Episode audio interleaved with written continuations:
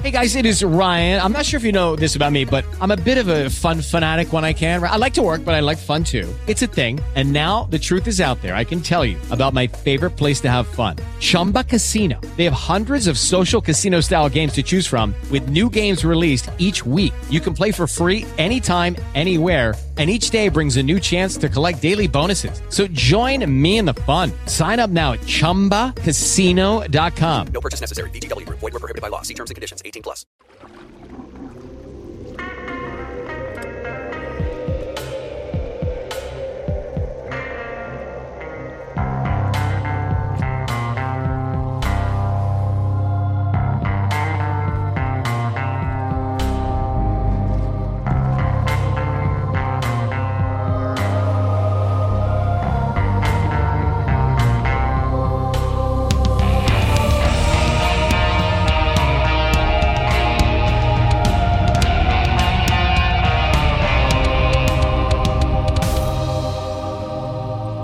Everybody, and welcome back to Truth and Justice.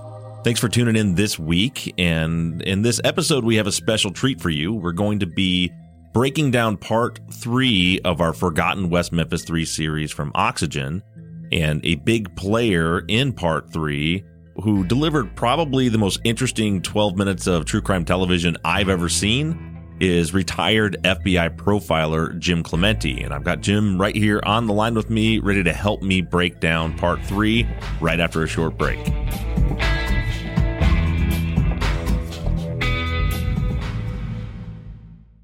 Texas Ranger James Holland is a legendary interrogator. They call him the serial killer whisperer. You can't hide those indications. And that's why yesterday I knew that he did it. But now, shocking interrogation tapes reveal how the super cop really operates. And that's why they asked me to come in because I'm special.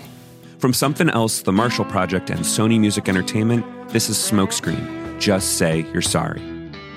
Listen and follow on Apple Podcasts, Spotify, Amazon Music, Stitcher, or wherever you get your podcasts.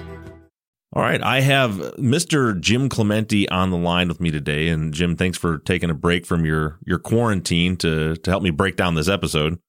Hey, Bob. Thanks for having me. And it was quite an honor working with you on the Forgotten West Memphis 3, especially because it's focusing on the victims and victimology and actually starting an investigation where it should have started to begin with. Yeah, and you know, those are all things that I learned from you. You know, r- real briefly, a couple episodes ago, I kind of gave the backstory of how we ended up on this project together, about how I started with John and we went through Warner Brothers and then we kind of re-up things and and I was actually standing in the Mercedes-Benz Superdome in New Orleans when I called you and asked you if you wanted to be a part of the project. You remember you remember me calling you about that? I do. Uh, I didn't know that you were standing there. But yes, I remember it very well and I absolutely jumped on because one, I love your work ethic and two, this has been a case that has bothered me since I first heard about it. And I was actually I met Damien Echols at a screening of West of Memphis at a famous author's house in Los Angeles. And at that time, I was very taken by how they were manipulated into this Alford plea, but also how they were not able to get any justice from the justice system that screwed them. And I suggested that they reach out to the DOJ to file a 1983 action against law enforcement in West Memphis, Arkansas, because their rights were actually violated under the color of state law. And that is something that I still think they have an action for, but of course the Alford plea actually creates a barrier to that. Right, because they technically pled guilty. Yes. They technically pled guilty, but still maintain their innocence. And it's such a bizarre aspect of the law, but it's something that tells you that the prosecution must have known that they could not have convicted these guys. And that's the only reason they would offer such a plea. Right. You know, and it, that, that plea has been argued on both sides for so many years, and it, it, it drives me crazy. The big thing that I hear people say is, well, if they were innocent, why would they take the plea when they had a hearing, an evidentiary hearing coming up in December? And it's like I don't know if people are just willfully ignorant or they don't understand number one that it's you know less than 1% of post conviction cases actually result in an overturned conviction so there's no guarantee even with overwhelming evidence that they were going to get a new trial and number two even if they did that's still years i mean years in prison yeah. we saw it with Adnan Syed where you know i attended his post conviction hearing in february of 2016 a year and a half goes by before we get a ruling then the state appeals it. The first appeal, the the they were unsuccessful. They appeal it again. Ultimately, three years later, after this conviction was overturned, it gets reinstated, and he's right back at the whole process again. Right. It's a very very difficult process. And when you brought up the subject, I was going to say I've got two words for you, Adnan Syed, because that's a perfect example of how it typically goes. And it's the system is set up and probably rightfully so, that if there is a conviction, that it's very difficult to overturn it because otherwise the courts, every single conviction would be mired in this exact same situation. If there's only a way that we could actually determine and prove who are the people who are actually innocent and give them these kinds of remedies and not all of the other people who are actually guilty who are trying to get out anyway. Right. And of course, that's an impossible, you know, thing to legislate to determine who's who. Right. But, you know, while we're on the topic of Damien, uh, one of the elements of this part, it started in part two and it spilled over into part three, was me reaching out to all three of the convicted, the West Memphis three, to ask for their permission to test the DNA, to use the new MVAC method for DNA testing. And all three agreed to it we got to see on screen the reaction of Damien and Jason. But one thing that I mentioned in last week's episode, did you catch Jason's reaction, the look on his face when I said this new testing method can pull 200 times more DNA off of the evidence? Looked like pure joy to me. Yeah, exactly. That's something that a guilty person would ever consider it was it was pure. It was uh, it was an instantaneous reaction, and it it's not something you can really fake. There are so many facial muscles involved in that kind of reaction, and I don't believe that. And I, this is nothing against him, but I don't believe he would be able to, in such a quick manner, fake that as quickly and as genuinely as we saw it with our own eyes. Right. It's funny, you know, you and I hadn't talked about this, but I knew as soon as I saw it, I knew if there's anybody else that caught what I just caught in that millisecond, it would have been you. Because when I, and I didn't catch it really in the moment when I was watching it this weekend or, or last weekend, is when I, I was like, holy cow, look at his reaction. He is elated that this new testing method is out there. And even when you just asked me now, I mean, we hadn't talked about this. Uh, you know, I hadn't focused on that one moment. I saw it instantly when you asked me because it was such a poignant thing. And behavior is what I focus on. And there's a lot of behavior in this entire series that I didn't get to see until I actually finally watched all the episodes together. That to me in those two nights, that to me showed me the sort of transition from A to Z with a lot of these witnesses and other people that you talk to. So I'm really, I'm really excited about talking to you about this. I was really just blown away by how comprehensive you were. I know that you've been working this case for a very long time. And, and again, as I said earlier, it's an honor to work it with you and to be a part of pulling this all together and letting the world know what really is out there, not the bullshit that unfortunately, the original investigation relied on. Right. And that was a big part of it. You know, I'm, I'm kind of backtracking. You know, we were just going to talk about part three, but to jump back to part two, you know, one, one of the new people we heard from was George Taylor, the potential fourth boy. And in our discussions, you asked me, what did I think about what was my read on his behavior and whether or not he was, he was telling me the truth. Now you got to actually see it and and I was w- wondering what you thought about the just from the bits you got to see on the on the series about the veracity of of George Taylor and and his story of being with the boys. Well, again, and it's only limited chunks, obviously, that we see on screen. Uh, I'm not there sitting in the room with him like you were, but I will say this. In the beginning, when he was actually trying to deny that he was the person that said he was the fourth guy, the fourth boy on that day, he was obviously very nervous. His behavior was very, you know, he was trying to oversell his position. And then when he started telling you, when you actually confronted him with his post and he started telling you about what he remembered, he was certainly trying to plead. In other words, I think it was important to him.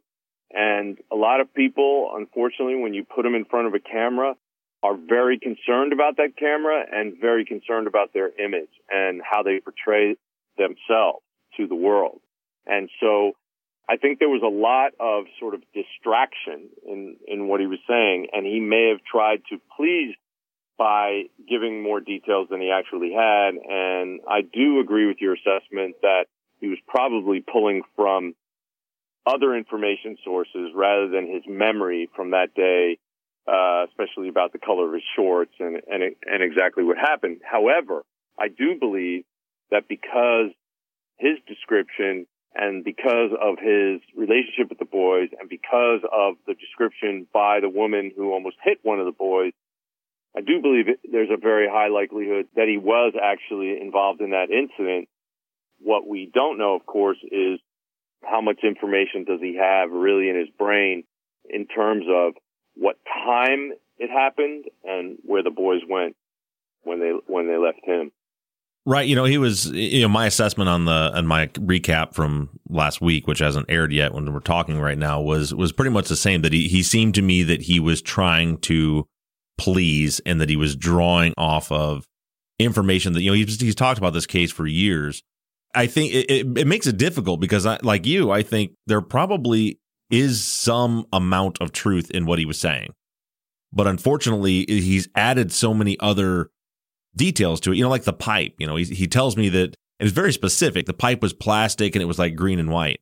Well, so then we go to the crime scene and he sees the pipe. Well, of course, that pipe wasn't there back in '93.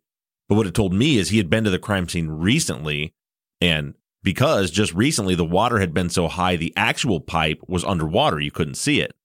And I think he saw that pipe, which was a green pipe that had been faded white by the sun in parts, and thought, oh, that must be it. And that's why he described the pipe. So it, it, one thing I was sure of was that he wasn't drawing on memories from 1993. He was drawing on information that he had tried to learn very recently. Yeah. Well, it's possible. And, you know, people have different motivations to lie, not necessarily to, you know, hide that they're, they were involved in a crime, but they have other motivations as well. And that's why we always say once you determine that someone is exhibiting aspects, behavioral aspects of deception, you then have a responsibility to drill down and find out what they're lying about and why they're lying about it, as opposed to just assuming that because they lied that they committed the crime you're you're investigating. So I think you did that and you did a lot of cross corroborating and refuting and I think that in the end you have a pretty good idea of what went down on that fateful day. But when we get to talking about the profile, there's some really important stuff that uh, we kind of glossed over in the in the actual show that I'd like to really dive down into as well. Yeah, me too. So let, let us real quick go through. There's there's two other elements. Obviously, you know, the, in this episode is when I'm trying to track down Jesse. I found him and he agreed to the testing and Damien did as well. But two other kind of key elements to this. The first was I brought in false confession expert Jim Trainum to, you know, and a big part of this was a lot of these, there's been experts that have looked at these things before, but they're always been either defense experts or prosecution experts. You know, so mm-hmm. what I wanted to do was bring in independent people like yourself and Jim Trainum to look at Jesse Misskelley's confession. Now, in my opinion, I'd already done a, a deep analysis of this interview uh, during our season five coverage of the case. I was certain that it was a false confession, but I wanted to see what an expert thought. And Jim kind of came to the same conclusion. So, w- what did you think about Jim's analysis of of the Misskelley confession? I agree with it completely. I think that, especially when he was pointing out how they were clearly not just telegraphing to him, but telling him that he was wrong, that he said something at other times. They didn't record the entirety of the conversations that they had with him, or they had conversations in between different recordings. And when you see how willing Misskelley is to change, to please them, to satisfy what they're looking for, clearly he believes that if he does that, then he will either not be in trouble or be able to get to go home or be able to just stop this questioning from happening. And all those things are typical situations in which somebody is coerced, cajoled, tricked into a false confession. What these officers had a responsibility to do was to then drill down, ask all the details that the killers would know, and every single detail that he gave that was inconsistent should have been turned over as Brady material to the defense. Every single time he said something that was inconsistent with what they ultimately got him to say, that's Brady material. And by law, that has to be turned over to the defense. And in fact, it never should have gotten to the point of defense because there was so much inconsistency. He clearly had no idea what actually happened to those boys. He clearly had no idea who did what to whom because he was nowhere near the crime. Exactly. And, you know, some of that Brady material, you know, they clearly lied about conversations that happened. You know, for, example, you know, and, and Jim Trainum cited it in our in our interview that made the final cut of the show was between recording one and recording two, they say they Detective Gitchell says they didn't speak with Jesse at all between those tapes. But then you turn the tape back on, and he's like, "Oh, well, you told me earlier it was seven or eight. and th- he's literally referencing on tape the things they discussed off tape, and then said that they didn't speak off tape. And look, I've I've worked a number of false conviction cases, false confession cases, and in almost every single one of them, there was that same kind of behavior by the law enforcement officers involved, that where they spent hours with the defendant, who was a suspect at the time, not recording and then turning the recording on when they quote get the confession. And both of those situations, you know, not recording part of it and recording the confession part or skipping in between, both of those types of situations are fraught with the opportunity to take advantage of somebody, especially somebody with a low IQ. And we saw it in Brendan Dassey recordings. We heard him say to his mother, she asked him in the prison, she asked him, well, why did you tell them all those things? And he said, I don't know. And she said, well, where'd you come up with all that stuff? And he said, I guess, just like I do with my homework. Right. And that was the most, you know, it was the most clear example on tape. They had it that he clearly had nothing to do with this, but he was guessing to try to please them. What officers have to understand is when you're dealing with somebody, especially somebody young, especially somebody young with a low IQ, they do not understand the situation they're in. They do not understand the consequences of what they're saying. They don't understand that when you read them, they're right that they can actually not speak and not get in trouble for not speaking and that they actually have a right to have somebody else there. But they also don't understand that if they say something just to appease the person that's questioning them, that it actually has long-term and even life and death ramifications. They simply don't have the mental capacity to understand that in the moment. They just want the questioning to stop. In Brendan Dassey's case, he just wanted to go back to school or get out of there. And in the case of Misskelley, he was told he would go home, everything would be all right, and that's all he wanted. So he told them what they wanted to hear. Step into the world of power, loyalty, and luck. I'm gonna make him an offer he can't refuse. With family, cannolis, and spins mean everything. Now, you wanna get mixed up in the family business. Introducing The Godfather at ChumbaCasino.com. Test your luck in the shadowy world of The Godfather slot. Someday. I will call upon you to do a service for me. Play the Godfather, now at ChumbaCasino.com. Welcome to the family. VGW Group. No purchase necessary. Void where prohibited by law. See terms and conditions. 18 plus. With Lucky Land slots, you can get lucky just about anywhere. Dearly beloved, we are gathered here today to. Has anyone seen the bride and groom? Sorry, sorry, we're here. We were getting lucky in the limo and we lost track of time. No, Lucky Land Casino with cash prizes that add up quicker than a guest registry. In that case, I pronounce you lucky. Play for free at LuckyLandSlots.com. Daily bonuses are waiting. No purchase necessary. Void where prohibited by law. 18 plus. Terms and conditions apply. See website for details. You know, and one thing that I do want to point out before we move past the confessions is your look at at these interrogation techniques and false confessions.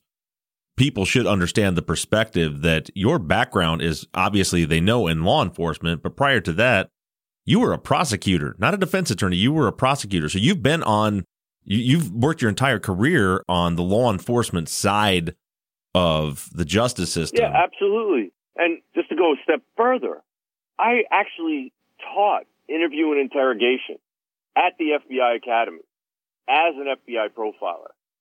I was teaching not only new FBI agents, but seasoned detectives from across this country and around this world this was one of my specialties. This is something that has to be incredibly well trained if you're going to do it properly because the person you're talking to is not just a generic number or something. The person you're talking to has an intelligence level. They have emotions. They have psychological issues at times all these things have to be taken into account if you're going to actually interrogate them and get what we want, which is accurate and reliable information. And so this is something that I believe the detectives in this case had inadequate training in. And I don't think that they did this because they wanted to catch the wrong guys.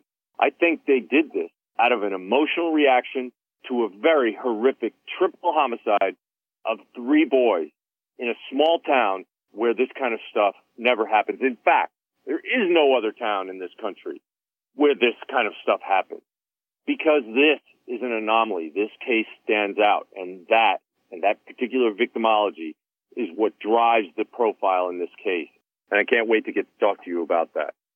All right. So we got one more thing to get to before that. And that was uh, very quickly, we explored you know, part of the concept in part three was we needed while we were waiting on, at that point, we thought we were going to get testing done anytime. So while we were waiting on that, we thought, well, we should run down these other theories. One theory being that the West Memphis Three did it. That's why we brought Jim Trainum in because the only evidence against them really was the confession. Then the other theory was the Mr. Bojangles theory.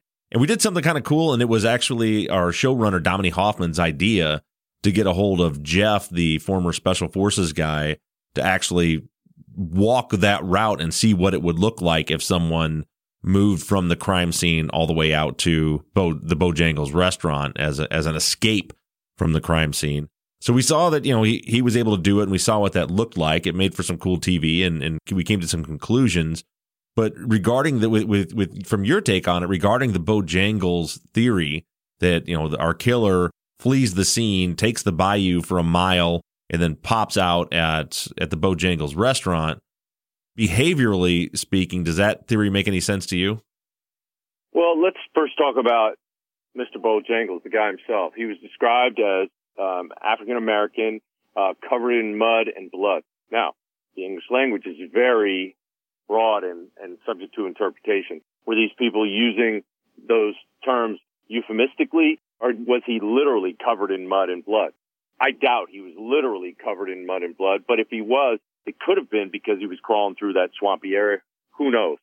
However, that kind of person, the kind of person who was so disheveled and disorganized, who would walk into a public place, who clearly was in the ladies' room, not the men's room, who obviously was doing things that would bring his presence to the forefront the police were called because of his behavior.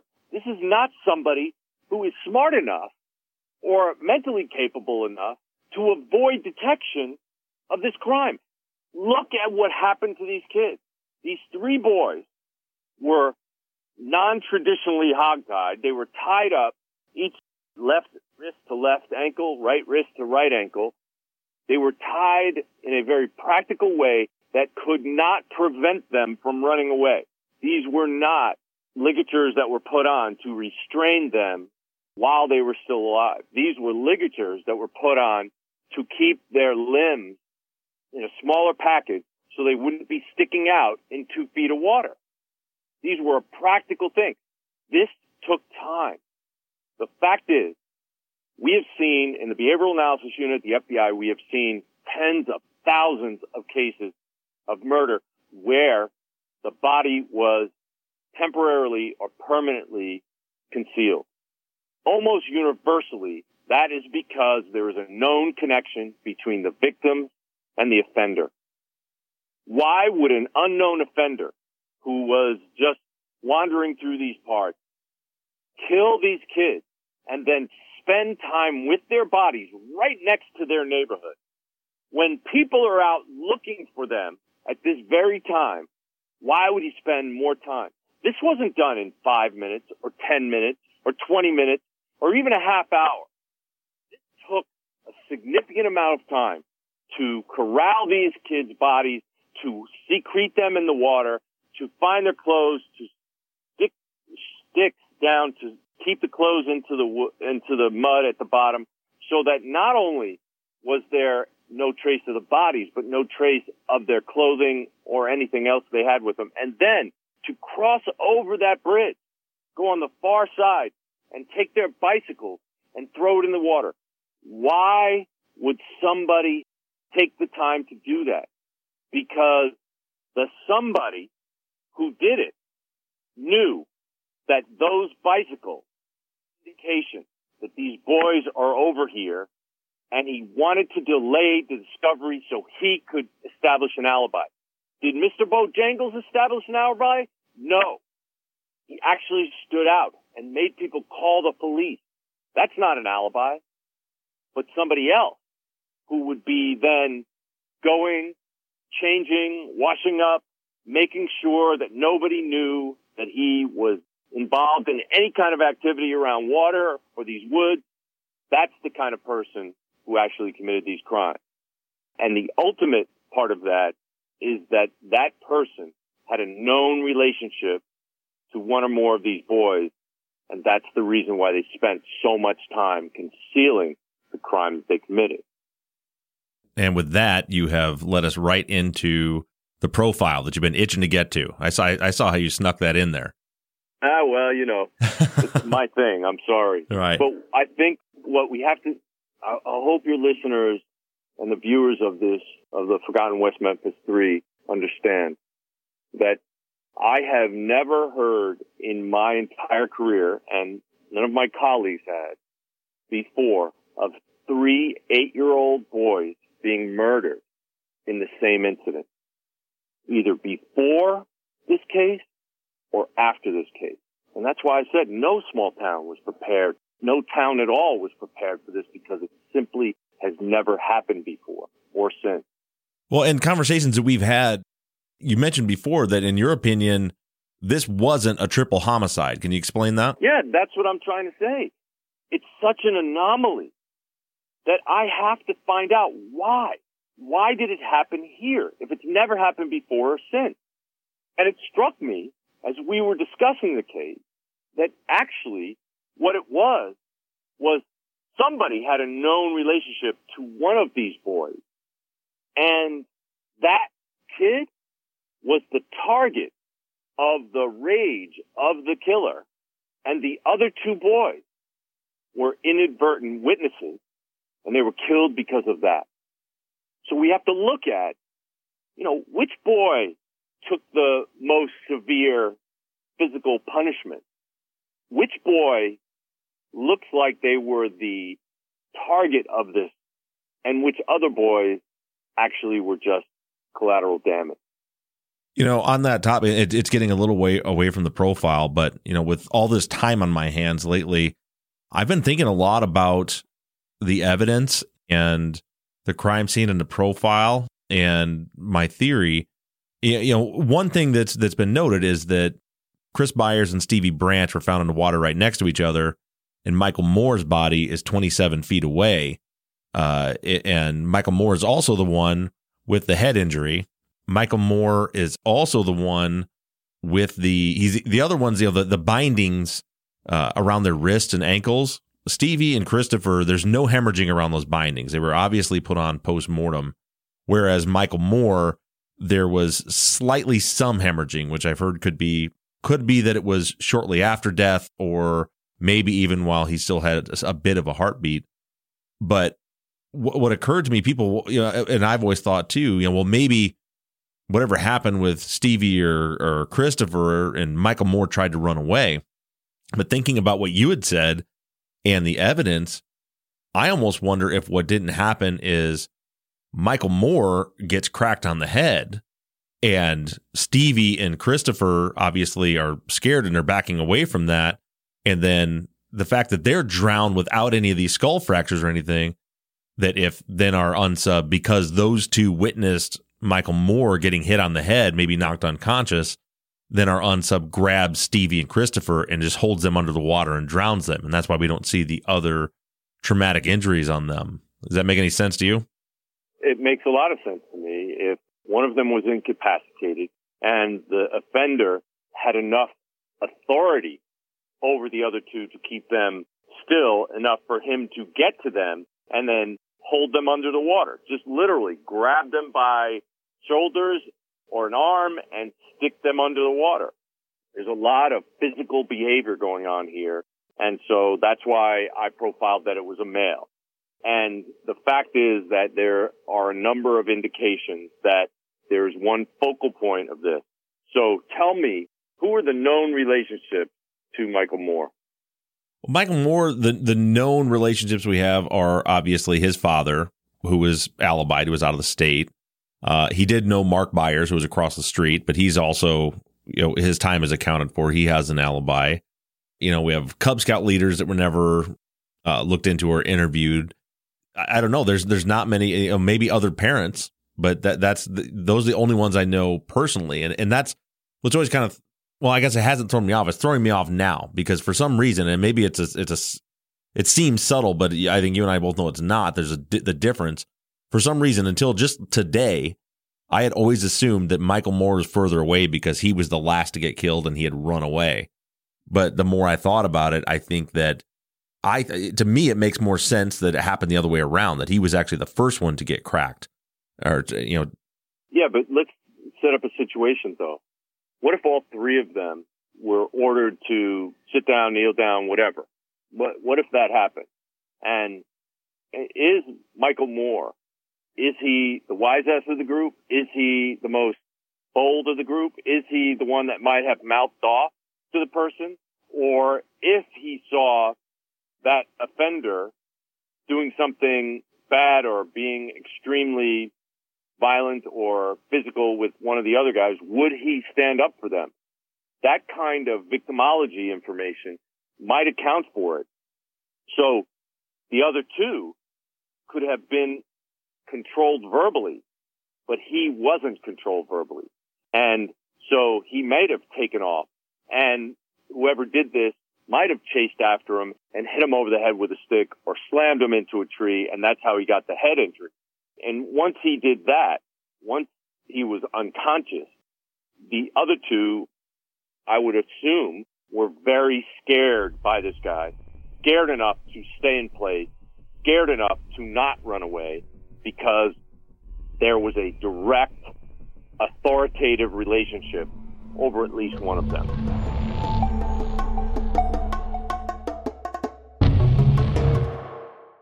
Hello, it is Ryan, and I was on a flight the other day playing one of my favorite social spin slot games on chumbacasino.com. I looked over the person sitting next to me, and you know what they were doing? They were also playing Chumba Casino. Coincidence? I think not. Everybody's loving having fun with it. Chumba Casino is home to hundreds of casino style games that you can play for free anytime, anywhere, even at 30,000 feet. So sign up now at chumbacasino.com to claim your free welcome bonus. That's chumbacasino.com and live the Chumba life. No purchase necessary. VGW, void, were prohibited by law. See terms and conditions 18 plus. You know, and, and that's something that I think is overlooked by you know. There's there's obviously a crowd out there that thinks the West Memphis Three are guilty, and I don't want to even really argue with with them, but they, overlook the fact that once one of those kids is attacked, if this is a stranger or someone young like a teenager, to me the other two are out of there. Absolutely. The fact that they stuck around after one of them's assault eh, or one of them is assaulted, the fact that they were able to be controlled verbally, as you said, indicates to me not only that known person relationship, but a familial relationship because this person knows this kid, these kids know, even if I run away, at least one of them, even if I run away, at some point I still have to go home and face the music with this guy. But wait a minute. But wait a minute. It's not just one of them. They have to know that all the parents know each other. Right. All the families know each other. And that if this is an authority figure of one family, he has access to the authority figures of the other family. So they didn't run away because they knew that there was a reckoning to be had. And that's what controlled them. You said something a minute ago that, that really sparked something though. Um, oh, and let's go back to the West Memphis Three who were arrested, the people who were convicted in this crime. You can't commit this crime in somebody else's neighborhood in, you know, what started out as daylight and sees you at all. There's absolutely no forensic evidence that ties any of these three to this crime scene. And at least two of them have fairly rock solid alibis for this whole time. Right? Right. Really, all three of them have pretty good alibis. Yeah, I know. And, but I think wasn't Damien on the phone or something? And, you know, like that, his, that was the phone records. That, that's what did it was his alibi. Well, that's what's that's what's touted as his alibi. But when you dig into the case file, and we get into it pretty in depth in another episode, but him and his whole family had went over to some friend's house that that evening, and and that trip happened between six thirty and seven o'clock at night. Was timestamped by the start of the TV show Beverly Hills nine hundred two one oh, zero. It was verified by nine people, including the family members of a West Memphis cop. So it's a lot more solid than than people on the internet like to think that it is. Great. Okay, so then all three of them had solid alibis. It's absurd to think that that they could have these three unrelated people could have gotten to this location without any witnesses at all. We do know that dozens of people saw the three victims. How did three offenders get to that same location and egress from it after having spent a significant amount of time actually committing the crime and then trying to conceal not only the bodies, but the evidence as well, the clothing as well. How did they do that without leaving any trace of themselves and without ever, ever a single person ever even intimating that they saw them even in the area? How did that happen? They're not ghosts. But there are people were seen in the area. There are people who who will admit that they were in the area. There are people who have the relationship that this behavior screams out about. And those are the people we needed to look at. Right. And you know that that ghost aspect of this, the fact that uh, you know, how does someone not see the person coming in and out? I mean, the biggest problem was police never talked to anyone in the Mayfair apartment building that was facing the bayou to begin with, the, the pipe bridge. But besides that, that's one of the things that leads me to believe that our unsub was also one of the searchers because the, you know it starts to blend together. This is someone who's out looking for the boy. Oh yeah, I saw him, but he must have been looking. Yeah, well, look, the fact is that the crime scene was interpreted by the police officers as a very gruesome, ritualistic murder of three boys. They weren't thinking about turtles. They weren't thinking about animal predation. They didn't do the studies that we did at the Behavioral Analysis Unit and at the Body Farm. Those studies tell us a tremendous amount about what happens when you put a human body in the elements where there are natural predators.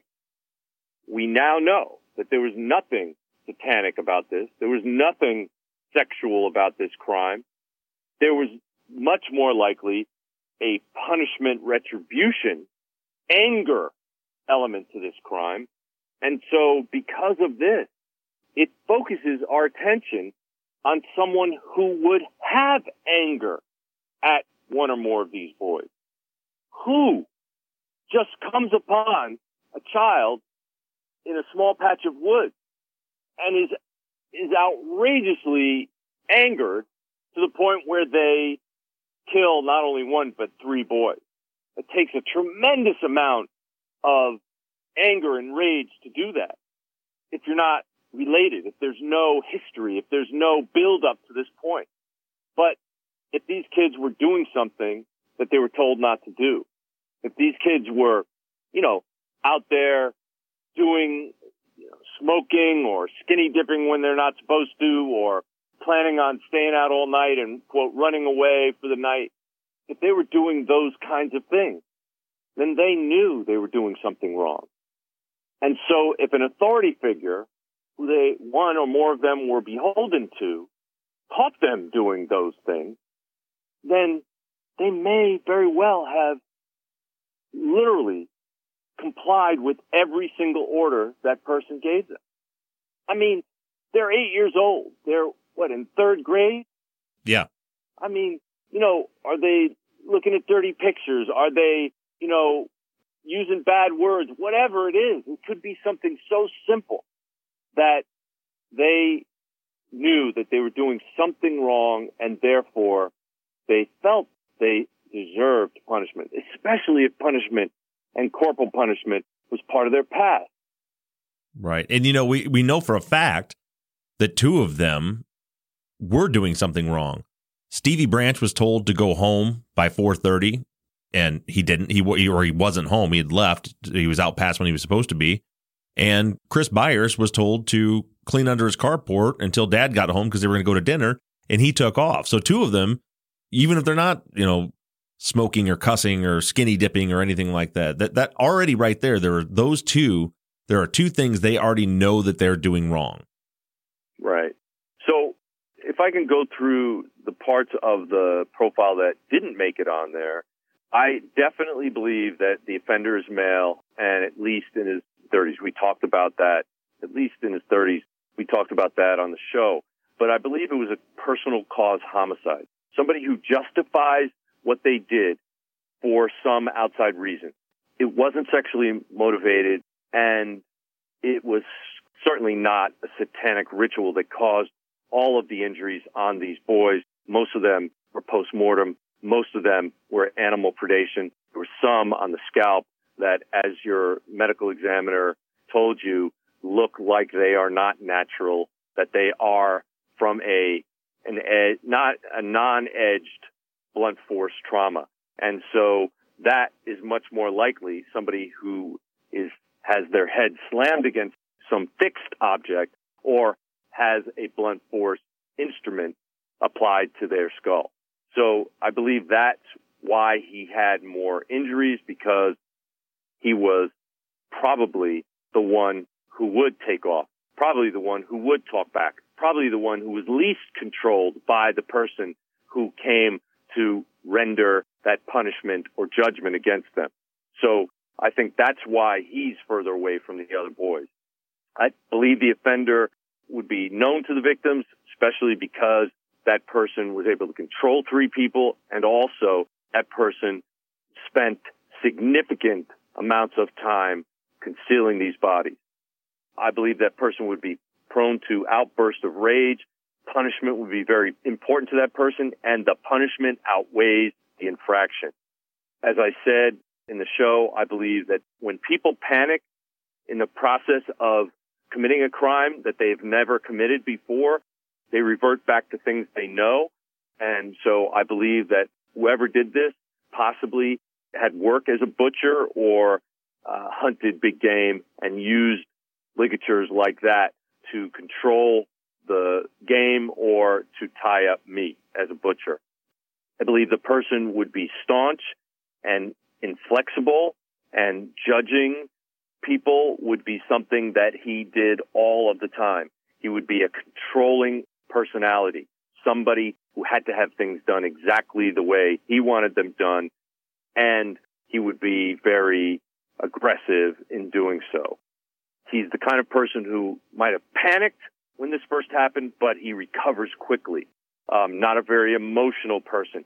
Somebody who, who basically most people would think that he's not a monster. They might think he's stern and strict and rigid, but they wouldn't think he's a monster. And I don't believe the person who did this is a monster. He's a human being who lost control of his temper. He was, felt he was justified in doing whatever punishment he was engaging in. And then it went too far and he had to either incapacitate it and thought he killed the first one and then he had to cover it up by killing the other two. So uh, about the monster thing, he, he's actually the opposite of what we think of as a monster. He is one of us. He's somebody from the neighborhood. He's somebody who knows this area very well. He knows who comes and goes from this area. He knows how to get out of there and how to get in there, how to accomplish what he had to accomplish, which is keeping them concealed long enough for him to establish an alibi. I believe he might also, like many offenders, once he did get them concealed, once he did get away and start establishing an alibi, he might have somebody else try to discover the bodies with him so that he could be shocked and have a witness upon discovery. And also, the other thing about the tie to the community, the reason why this offender was able to get away with this crime is because he had a reason to belong there. He, he belongs to that neighborhood and therefore he is not seen as, as an anomaly. Mr. Bojangles, if people saw him in that neighborhood, if people saw this guy, it would have raised an alarm. But the actual offender didn't raise any alarms. And that's why he's gone away with it to date. It's interesting what you said about you know this guy not being a monster, and I understand what you mean that he's this is someone who is would blend in with with everyone else. He's he's one of one of us. But I one thing that I keep going back to is if what happened is what you believe happened, and I agree with you that this was the this was punishment on one kid, and then the other two were murdered to cover it up. I just can't. I guess it depends on what your version of a monster is. To me, that tells me that this guy values his life over the lives of innocent eight year old kids. That it was in order to preserve his own, he felt justified in not an impulse, but in just cold bloodedly murdering two eight year olds in order to protect his own skin. There's no question about that. But Bob, what I'm trying to say is when you call people a monster or a predator, what ends up happening is people look right past the actual offenders who are smiling in their faces. These are people just like you and me. There's no outward appearance. There's no stamp across the forehead. I'm a killer. Right. And this is why serial killers get away with multiple crimes. They're living in our communities, but people expect that that they would know that someone was so, quote, monstrous. What I'm trying to do is get people to throw away that moniker because what that moniker does is makes them, makes the real offenders invisible in plain sight. So I'm trying to get people to understand. Don't look for a monster. Look for a man, a human being, a person known to these kids who did a monstrous act, who in order to get away with what he had started to do, killed two more innocent kids. All three of them were innocent. He killed two more innocent kids. That's what I'm trying to do, is not let people get distracted by a term like monster when the person who did it was a regular man. That's who they should be looking for, not a devil worshiper like they thought Damien Echols was or his two friends. You're looking for somebody who had reason to be there, who had a relationship with these kids, who was an authority figure to control them, and who had violence and anger and punishment issues. I have to say, Bob, that drowning is typically a female methodology. But in this case, there was so much physicality required. And then the shoving of the sticks in and the three different victims, it may be that the drowning, the water, was actually a vehicle for punishment, not just concealment. So because I think this crime was motivated by punishment, not by sex, not by insanity, but by punishment, I believe that water can be seen as almost a cleansing or a baptism or a punishment by holding underwater. And that could be what was happening to one or two of these kids when the third kid ran off. And because of that, that kid was further away and that kid was dealt a near fatal blow or more, one or more near fatal blows to incapacitate him and then was put under the water. So I really believe that these kids, as they're described, were fun and playful and mischievous and they didn't always listen to all the rules and they were punished pretty severely and they knew that they were doing something wrong and that's why they were so controlled. It was literally their sense of right and wrong that ended up being their downfall because they actually listened to whoever it was that ended up killing them. They did not all just disperse. They did not all run away as soon as they saw this person. This person was able to get close and control all three of them because they knew him, looked up to him, and were afraid of him from an authoritative point of view, not from a stranger point of view. Stranger point of view would have dispersed them. The authoritative point of view kept them together.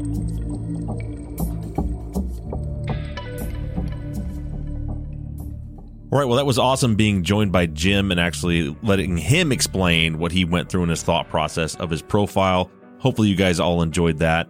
And now, next week, we're going to be moving on to part four.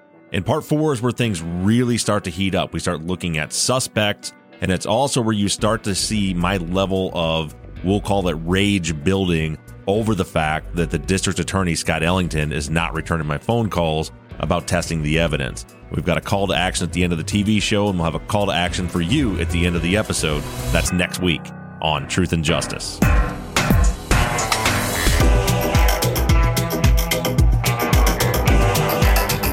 Truth and Justice is an NBI Studios production and is distributed by Wondery. Produced and edited by Mike Bussing and sound engineering by Shane Yoder. All music for the show was created, composed, and scored by PutThemInASong.com, who also mixed and mastered this episode. All of our font across all of our logos and banners were created by Tate Krupa of Red Swan Graphic Design. You can find more of Tate's work on Etsy. I'd like to thank Katie Ross of CreatedInTandem.com for designing, creating, managing, and maintaining our website, Truth and Justice Pod, where you can view all photos and documents discussed in every episode. And a big thank you to our transcription team Pamela Westby, Kathy McElhaney, Charlena White, Kaywood Yamnick, Ginger Viola, Edith Swanneck, and Jen Reese in Candela. And as always, thank you to all of you for all of your engagement and support.